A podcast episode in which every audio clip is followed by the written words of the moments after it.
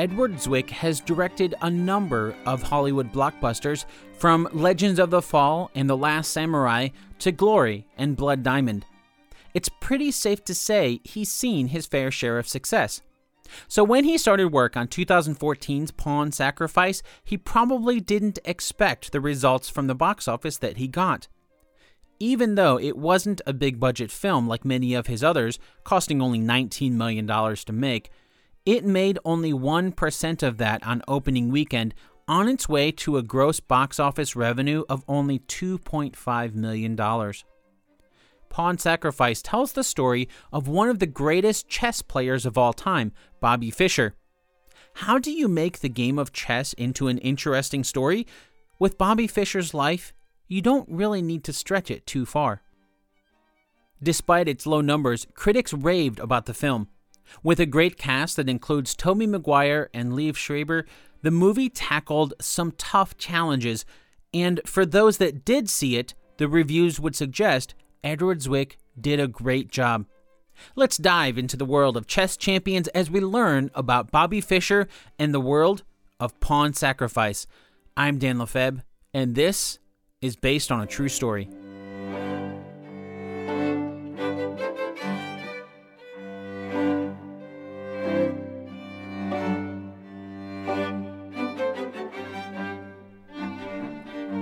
Robert James Fischer was born in Chicago on March 9, 1943, to Hans Gerhardt and Regina Fischer. Hans Gerhardt was a German biophysicist, and Regina was a teacher and nurse. Although Bobby's birth certificate said Hans Gerhardt was his father, there's a lot of people who think his real father was a Hungarian Jewish physicist by the name of Paul Nemenyi. Right away, we're swept up into the, some of the historical ties in Pawn Sacrifice, as the movie indicates that in Bobby Fischer's early years, he never really knew who his father was. There is truth to this, and quite frankly, we still don't know for sure. Another element that's hinted at in the movie is Bobby's mother's communist beliefs. This, too, is true, and may certainly have been a big influence on Bobby's upbringing. After being convinced to move to Moscow to study medicine by the famous geneticist Hermann Joseph Muller, Regina did so. That's where she met Hans Gerhardt. The two were married in 1933, and five years later, the two had Bobby's sister, Joan. In the movie, the younger version of Joan Fischer is played by Sophie Nélisse, with the older version of Joan played by Lily Rabe. Since Regina was Jewish, rising anti Semitism caused Regina to leave Hans Gerhardt in Moscow and take Joan to Paris. Of course, being in Paris in the late 1930s didn't end up being a great place either. When Nazi Germany started to threaten attack, Regina returned to the United States. Regina once told a social worker the last time she saw Hans Gerhardt was in 1939. Since Bobby was born in 1943, that's why there's a lot of controversy over who his real father was. Of course, Regina would also tell the same social worker that she had a fling with Hans Gerhardt in 1942, and that's when Bobby was conceived. On the other hand, we also know of an affair between Regina and Paul Nemenyi in 1942. We also know that Paul made monthly child support payments for Bobby until Paul died in 1952. Officially, Hans Gerhardt was Bobby's father. Truthfully, we simply do not know. We do know there's no proof that Hans Gerhardt ever entered the United States because there's documentation of his being refused entry due to his communist sympathies. So perhaps that's why in the movie there's a scene where young Bobby, played by Aiden Lovekamp, screams at his mother, Where's my father? To which she says she simply doesn't know.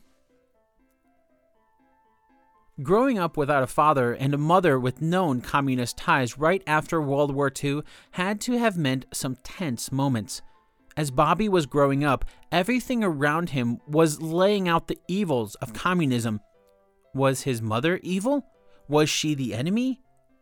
Even though Regina did her best to raise her children, all of this tension as the Cold War began shortly after World War II had to have had an effect on Bobby's formative years. At the very least, it heightened Bobby's sensitivities to communism. The movie doesn't really show how Bobby picked up the game of chess. Instead, the first time we see him playing it in the movie, he's seen alone in his room trying to go to sleep, but he can't sleep because his mom has guests over and they're making noise. So he picks up the chessboard sitting by his bedside table and ponders it thoughtfully. In truth, of course, Bobby didn't randomly pick up chess from a conveniently placed chessboard in his nightstand. Bobby was introduced to chess at the age of six when he and his sister got the game's instructions from a chess set they bought at a candy store. And since they didn't have much, playing chess quickly became a pastime for Joan and Bobby. But then Joan lost interest, so Bobby tried to get his mom to play. When she wouldn't, Bobby had to play games of chess with himself, as it shows in the movie. Bobby spent so much time playing chess by himself, locked away in his room, that his mom started to get worried. In 1950, when Bobby was eight, she tried to put an ad in the paper to see if she could find someone Bobby's age who might play chess with him. The newspaper rejected the ad. They couldn't figure out how to place an ad for what essentially amounted to be a friend for an eight year old. Instead of publishing the ad, they forwarded it to a man named Hermann Helms. Herman set Bobby up to play in a simultaneous exhibition against the master chess player Max Pavey. A simultaneous exhibition is when one really good chess player plays against a bunch of different people at the same time. I'm sure it's no surprise that I believe we can learn from history. And that includes my own personal history too. You know how your phone will remind you of photos that you took on this day a few years ago? Well, I just had one pop up and it reminded me of a time a few years ago when my daughter and I were heading out on a four hour drive to a state park. And it couldn't have been more like 10 minutes into the drive when my check engine light turned on and my car just started shaking really, really bad. Needless to say, we ended up spending the rest of the day at the mechanic instead of the park. Not only was that day ruined, but all of a sudden I had a huge unexpected bill to figure out how to pay. And I really wish I had known about today's sponsor then, because that would have relieved a lot of stress. EarnIn helps alleviate financial anxiety by giving you access to your pay as you work instead of waiting for the next paycheck. You can get up to $100 a day or up to $750 per pay period.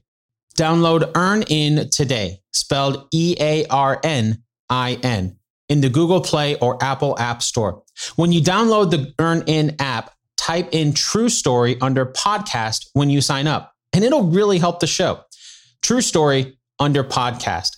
EarnIn is a financial technology company, not a bank, subject to your available earnings, daily max, pay period max, and location. See earnin.com slash TOS for details. Bank products are issued by Evolve Bank and Trust, member FDIC.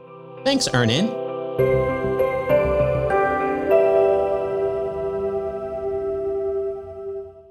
While the movie shows Bobby doing this, and he certainly did later in his career, Bobby's first entrance into major competitive chess was as one of those playing against Max. And Bobby lost, but he held on for a full 15 minutes, something most of the other players playing against Max failed to do. He drew enough attention that one of the onlookers, a man named Carmine Nigro, decided to help teach Bobby. Carmine is played by Conrad Pla in the movie, and much of that sequence where Carmine is teaching Bobby is true. Well, the details are made up, but the gist of it is true. Carmine was extremely instrumental in the development of young Bobby Fischer. The movie introduces Father Bill Lombardi, played by Peter Sarsgaard, who is someone Bobby selects as his second, someone to play with him and train him for his tournaments. In truth, it didn't happen that way. It was Carmine Nigro who introduced Bobby to Bill Lombardi. Bill, who was a former Catholic priest and a chess grandmaster himself, started coaching Bobby when he was 11. Just before his 15th birthday, Bobby became the youngest to win the U.S. championship. Doing this made him the second highest rated player in the United States, trailing only Samuel Reshevsky, someone he, that he defeated to win the championship. This qualified him for international exposure, and Bobby went on to become the youngest person to ever qualify for the candidates tournament. The Candidates is a tournament organized by the World Chess Organization, or FIDE, to help determine the finalists for the World Chess Championship. In 1952, Bobby got a scholarship to Brooklyn Community Woodward. He was awarded this purely on his chess talent and, quote, astronomically high IQ, end quote. But school only seemed to get in the way for Bobby. He ended up dropping out at the age of 16 so he could focus on chess. While it wasn't mentioned in the movie, in 1960, Bobby played against Boris Spassky, which is Liev Schreiber's character in the film. While Bobby tied Boris for overall points at the Mar del Plata tournament in Argentina, Bobby's only loss in the tournament was to Boris. This was the start of a friendship between the two chess stars. Although Bobby had a plethora of great tournaments in his career, the movie Pawn Sacrifice really focuses on a single tournament. It's the World Chess Championship in 1972, and certainly the biggest of Bobby's career, arguably the biggest chess match of all time.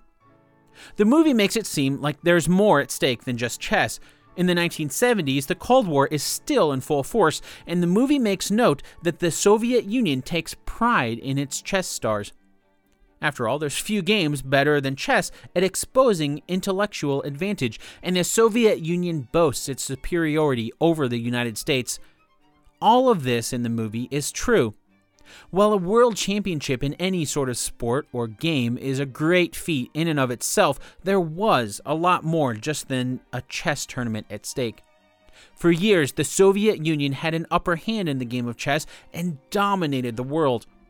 At the top of their long list of chess stars was the World Chess Championship's defending champion, Boris Spassky. In 1972, he was the undisputed world champion for the past three years, a title he held as the latest in a string of chess masters from the Soviet Union dating back to 1948. So, when the 1972 World Chess Championship started in Reykjavik, Iceland, everyone expected Boris to continue the Soviet Union's dominance. The actual World Chess Championship was structured very similar to the movie. Unofficially, there have been chess championships since 1490, but starting in 1886, an official World Chess Championship was put into place, and since then, determining the world champion in chess meant more than just one game. Like the World Series in baseball or the NBA Finals in basketball, the World Chess Championship was a series of games. Whoever came out on top after the series would be the new world champion. The movie shows the first game as Boris follows through on everyone's expectations, defeating Bobby. This is true. The game was close to being a draw, but for the 30th move, Boris pulled off something no one anticipated as he trapped Bobby's bishop.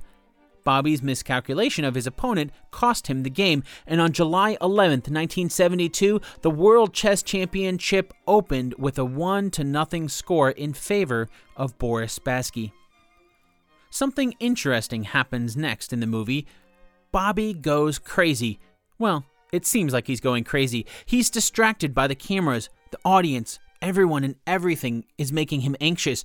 Tobey Maguire does a great job of portraying a very delicate Bobby Fischer as he goes off on Bill Lombardi and Paul Marshall, who's played by Michael Stuhlbarg in the movie. While many of the specific details were fictionalized for the movie, the core of this is actually true. Bobby insisted that the cameras were removed from the match. Of course, this was something that everyone in the world is watching.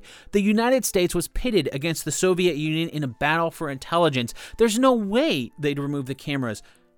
So when they didn't, Bobby did not show up. Game 2 was a forfeit, making the score 2 to nothing in favor of Boris Spassky. There were still dozens of games left, but everyone was getting the sense that the momentum was in favor of Boris. Actually, Boris was already the world champion, so the momentum was in favor of Boris before the games even started, but his quick jump to a 2 0 lead only proved what everyone already knew. Things weren't looking good for Bobby. Although this wasn't shown in the movie, he went so far as to go to the airport in Reykjavik, getting a ticket on the next plane out of Iceland. Bill Lombardi talked him out of leaving. Pawn Sacrifice mentions a ping pong room in the back where it's really quiet. Tobey Maguire's version of Bobby Fischer says the only way he'll play again is if it's in this room, a room where it's quiet, there's no audience, and no cameras. That's actually true. Bobby insisted on moving the tournament to a small room in the back. Boris, who had played Bobby before and respected him, didn't want to defeat Bobby by default, so he agreed to move the match. In Game 3, just like in the movie, Bobby made a comeback. He initiated an attack on the chessboard that caught Boris off guard. By the 18th move in the game, the match was over. Although the movie shows the match finishing right away, in truth, the match was adjourned for the day without a winner being declared. Boris didn't resign until the next day after he had time to realize that he had been beaten. It was the first time in his career that Bobby Fischer had beaten Boris Spassky. Not only was this a huge motivational boost for Bobby, but it was huge for the United States. Sure, the championship wasn't over, but Bobby had beaten Boris, even if for a day the United States was reveling in the victory. The movie makes little mention of Game 4. There's a quick cut when someone mentions the game is a draw, and that's about it. The outcome was true, and in reality, the game probably would not have made for thrilling Hollywood affair on the big screen, so it makes sense why they cut it from the film. Game 4 went to move 45 when the game was finally called a draw. Half a point to both Bobby and Boris, making the overall series score 2.5 for Boris and 1.5 for Bobby. Like Game 4, the movie doesn't really show how Bobby wins in Game 5. It shows he won, but not really how. In truth, the win in Game 5 came after Bobby defeated Boris in 27 moves. The momentum was shifting as Bobby tied the overall score at 2.5 points each. The final game shown in the movie is Game 6. In the movie, it's an intense battle on the chessboard. Bobby starts off with, as the movie says, quote, another move he's never played, end quote. All of a sudden, Bobby abandoned his traditional Sicilian opening. No one can figure out what he's doing. The movie doesn't really explain what's going on as Liev Schreiber's portrayal of Boris Spassky slowly gets out of his chair and starts clapping. Again, a lot of this is true. For only the third time in a competitive game, Bobby moved pawn to c4 on his first move. It was an opening that no one expected. Boris didn't really know what to make of it. Still, Boris stuck with his own game plan of what's called the Tartakower's Defense, a strategy Boris had used numerous times before and had never lost with. The game started to get intense as Bobby and Boris went back and forth. Bobby would attack, but Boris would defend successfully. Finally, after the 21st move, Bobby had the upper hand. He continued a relentless attack. On the 41st move, Bobby moved his queen to f4. Boris paused. He looked at the board. Then, just like in the movie, he rose and applauded Bobby. The moves on the board had caught Boris off guard, but this move had caught Bobby off guard. No one claps for their opponents. And yet, here was Boris Spassky, the Soviet Union's defending world champion at the height of the Cold War, clapping for the United States Bobby Fischer. Bobby would later say of Boris that he was a quote true sportsman end quote. This is where the movie ends. And why not? It's it's a great one to end on. There's a few scenes after the match where Bobby is in the car. He closes his chess set, uh, seemingly stopping the obsession that he's had since the beginning of the movie. In truth, though, this was not the end. After Game 6, Bobby and Boris ended in a draw by perpetual check in Game 7. Then, in Game 8, Bobby won again, giving him a 5 3 lead in the series. Game 9 was another draw. Then Bobby won again in Game 10. Boris rebounded in Game 11, defeating Bobby. Game 12 was another draw. Game 13 saw Bobby raise his lead with a victory. The score was 8 to 5. Then, in the next seven matches, Bobby and Boris ended in draws, each time earning both competitors half a point. Essentially, once Bobby had the lead, he didn't need to win each match, he only needed to hang on to his lead.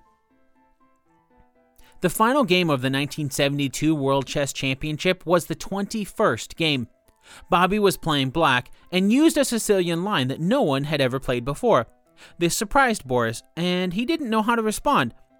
After 41 moves, it was getting late, so the game was adjourned. This was August 31st, and the game was scheduled to resume the next day. This time, it was Boris who didn't show. Instead of returning to the game, Boris called in his resignation. The game and the tournament was over. On September 1st, 1972, Bobby Fischer snatched the crown from the Soviet Union when he was officially crowned the 11th world champion. At the very end of the movie, it says Bobby disappeared from public view and was even arrested for vagrancy in 1980. Sadly, this is true. Well, the date is wrong, but the concept is true. After winning the 1972 championship, Bobby was a hero in the United States, but he seemingly dropped off the face of the earth. He didn't play any more tournaments after that. He played three games against MIT's Greenblatt, a computer program, in 1977. Uh, Bobby won them all. He wasn't arrested in 1980 like the movie says, but on May 26, 1981, Bobby was arrested because he matched the description of someone who had just robbed a bank in nearby Pasadena, California. While he did claim to be injured during the arrest, like the movie says, Bobby was held for two days. He was then released on a $1,000 bail. He claimed his arrest was a quote, setup, end quote. After his arrest, Bobby lived with a chess grandmaster, Peter Biyiasas. Uh, during this time, Peter and Bobby played multiple games of chess at home. Peter would later talk about the games they played at his home, saying about Bobby, quote, he was too good. There was no use in playing him. It wasn't interesting. I was getting beaten, and it wasn't clear to me why. It wasn't like I made this mistake or that mistake. It was like I was gradually being outplayed from the start. He wasn't taking any time to think. The most depressing thing about it is that I wasn't even getting out of the middle game to an end game.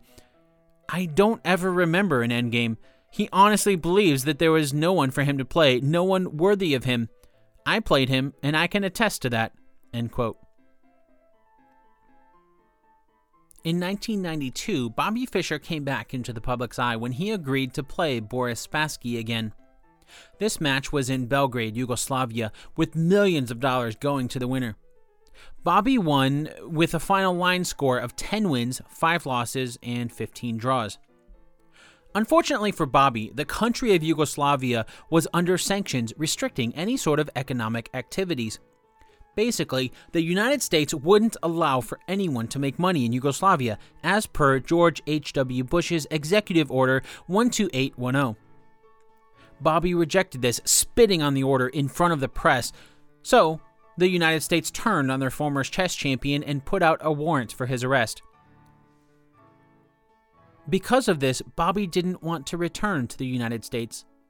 Even though he had been a hero in the US just a couple decades earlier, now he would be arrested as soon as he set foot on US soil. Without a country to call home, Bobby bounced around. He lived in the Philippines for a couple years, then he moved to Japan. While he was in Japan, he was arrested for using a US passport that was no longer valid. It had been revoked due to his violation of the Yugoslavia sanctions. While Bobby was held in a Japanese cell, something unexpected happened. Boris Spassky wrote a letter to the then United States President George H.W. Bush. In the letter, Boris petitioned on Bobby's behalf, asking for mercy and charity from the U.S. government. If Bobby wasn't to be released, Boris asked President Bush, quote, to put me in the same cell with Bobby Fischer with a chess set, end quote. Bobby was not released. He tried to renounce his citizenship of the United States, since this would mean he wouldn't be subject to the Yugoslavian sanctions. That didn't work. Then he tried to become a German citizen, for, since his father was from Germany, and getting a passport would mean that he would not be jailed in Japan for an invalid passport. That also didn't work. Then he tried to apply for Icelandic citizenship. In 2005, Bobby was granted citizenship and he moved to Iceland. While there, he stayed away from the public's eye. Bobby Fischer died alone in Reykjavik on January 17, 2008, due to renal failure. After his death, his estate, valued at over $2 million, was immediately the subject of a legal battle by numerous people who laid claim to it.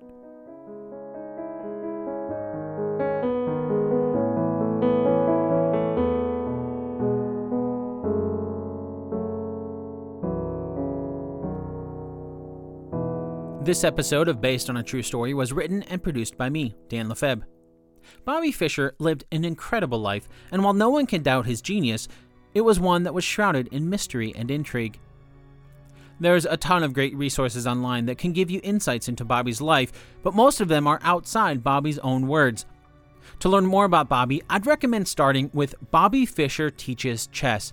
This book, which was published in 1982, was written by Bobby himself, it's not an autobiography, uh, it is Bobby Fischer teaching you how to play chess, but it's still a great way to get into the mind of the chess grandmaster.